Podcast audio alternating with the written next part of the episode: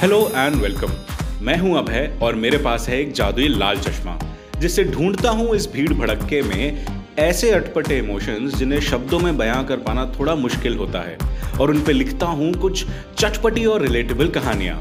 Stories that will make you feel happily nostalgic one emotion one episode at a time आज लेकर आया हूँ एक और नई कहानी, एक और अलग नज़रिए से। तो खुद सुनो और दूसरों को भी सुनाओ। और हाँ जो सुना जितना सुना। पसंद आए तो चैनल को फॉलो और शेयर ज़रूर करना।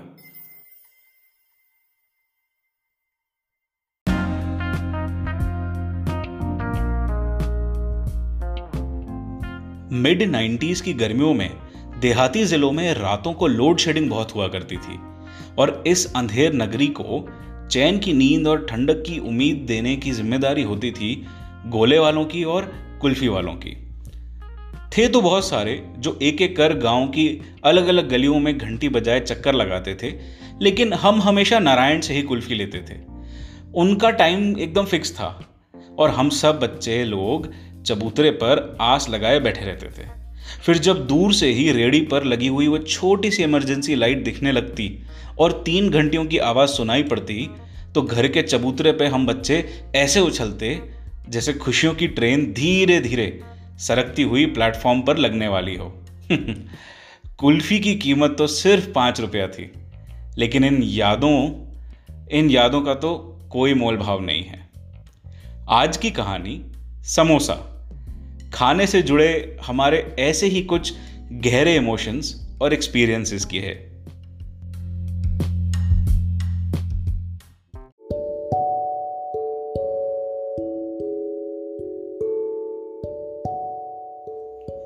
स्कूटर को पार्किंग में लॉक करके और हाथों के बीच अखबार को दबाए, गुप्ता जी दुकान की तरफ़ चल पड़े। दुकान पर पहुँचते ही शटर पे लगे ताले को खोला और फिर शटर को बीच के हैंडल से पकड़कर ज़ोर से ऊपर की ओर खींच दिया। ऊपर लिपटता जा रहा शटर सुबह के सन्नाटे को चीरता हुआ, दूर कहीं ये इत्तला कर दे रहा था कि गुप्ता मिष्ठान भंडार अब धंधे के लिए खुल चुका है। अखबार को कैश काउंटर पर रखकर गुप्ता जी फिर बाबूजी को प्रणाम करने के लिए तस्वीर के आगे अगरबत्ती और दो लड्डुओं का भोग लगा देते। इन्हें विरासत में मिली थी सड़क पर पड़ी चाट की एक टपरी और धंधे को चलाने का तेज। आज जो भी हैं, अपने पिताजी की बदौलत ही तो हैं। तेज, लेकिन ईमानदार। थोड़ा अली, अलग सा और अजीब सा कॉम्बिनेशन है ना? तभी ना तो पिछले 25 सालों से इस नामी मार्केट कॉम्प्लेक्स का सबसे व्यस्त कोना मुट्ठी में दबाए हुए हैं। पर साथ ही अपने मोहल्ले के one of the highest tax payers भी हैं। चाट पकौड़ी में मैट्रिक पास करके इन्होंने केटरिंग और हलवाई गिरी में ग्रेजुएशन करी और सालों के एक्सपीरियंस ने इन्हें सिखाया कि खाने का मेन्यू लंबा नहीं, बड़ा होना चाहिए। पढ़े लिखों की भाषा में बोलूँ तो समोसा इनकी दुकान का यूनिक सेलिंग प्रोपोजिशन था। यानी इनका समोसा पूरे शहर में वर्ल्ड फ़ेमस था। और इसका सीक्रेट थे इनके सालों से निष्ठावान, यानी लॉयल हलवाई। ये समोसे बनाना तो अब इनके बाएँ हाथ का खेल था। तेल के उबलते बुलबुलों के बीच रंग बदलते ये समोसे मानो दिवाली की वो रामलीला के जैसे थे, जिसे देखने के लिए पूरा शहर तरसता था। सुबह छह बजे से ठंड में भी लोग बेसब्री से दुकान के बाहर खड़े रहते थे। जैसे मानो अपनी लपेटी हुई शॉल में समोसे को अंगीठी की तरह गर्माहट लेने के लिए लमेट, लपेट लेंगे। और मारी भीड़ में टाइम पास के लिए कोई बात विवाद पर नए दोस्त या दुश्मन बना लेता था तो कोई दुनियादारी का फंडा सबको सुनाता था। खैर, जो भी गुप्ता जी के करीब आया, वो हमेशा समोसे से कुछ ज़्यादा ही वापस लेकर गया। लेकिन सच ही कहते हैं वो लोग कि किसी चीज़ की कीमत उसके जाने के बाद ही पता चलती है। पहले पढ़ाई ने मुझे घर से दूर रखा, फिर फ़र्ज़ ने। नए शहरों में रिश्ता जोड़ना एक, उसमें एक अजीब सी हिचकिचाहट सी होती है। नया आलू, नया मसाला, नया बनाने का तरीका, नया बनाने वाला। पर शायद सबसे बड़ी बात, उनमें ना वो जाना पहचाना एहसास ना होने की निराशा। खासकर उन इमोशंस का एहसास जो मज़हब या जात देख कर नहीं, बल्कि इंसानियत पर बनाए होते हैं। दुकान के शटर खुलने की गूंज, मार्केट कॉम्प्लेक्स की सीढ़ियों के नीचे सोते हुए नौ साल के अनाथ और गरीब कबीर के लिए किसी मसीहे की पुकार सी हुआ करती थी। पता है क्यों? क्योंकि खाली पेट सोए इंसान के लिए ना, अगले दिन की उम्मीद रख पाना बहुत मुश्किल होता है।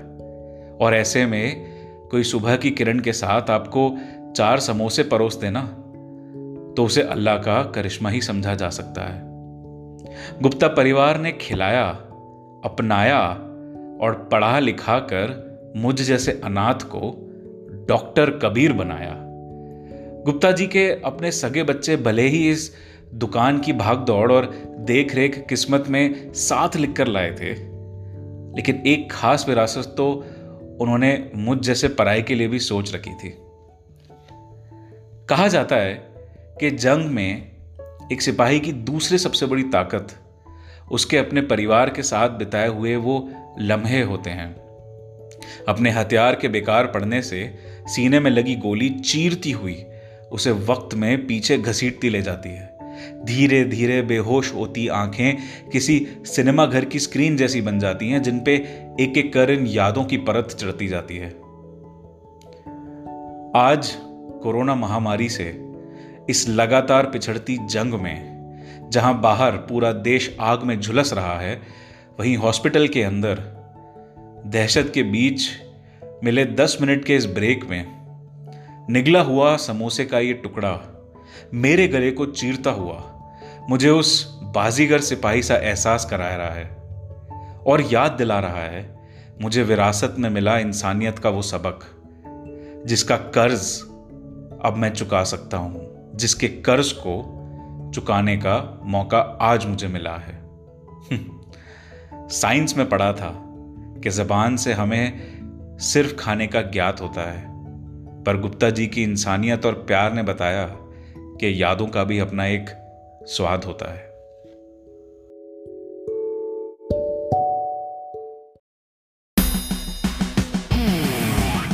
अगर आपको ये कहानी पसंद आई तो मेरी बाकी कहानियाँ भी ज़रूर सुनना, दोस्तों और फैमिली के साथ आगे शेयर करना, और हाँ यहाँ तक आ गए हो तो चैनल को फॉलो किए बिना मत जाना। कहानी पर कोई फीडबैक हो तो मुझे मैसेज करना मेरे Instagram handle Maheshwari underscore Abhay 91 पर, जिसका लिंक और नाम दोनों ही मैंने डिस्क्रिप्शन में भी दे रखा है। मैं हूँ अभय और अब आपसे मिलूँगा लाल चश्मा हिंदी स्टोरीज के अगले एपिसोड में।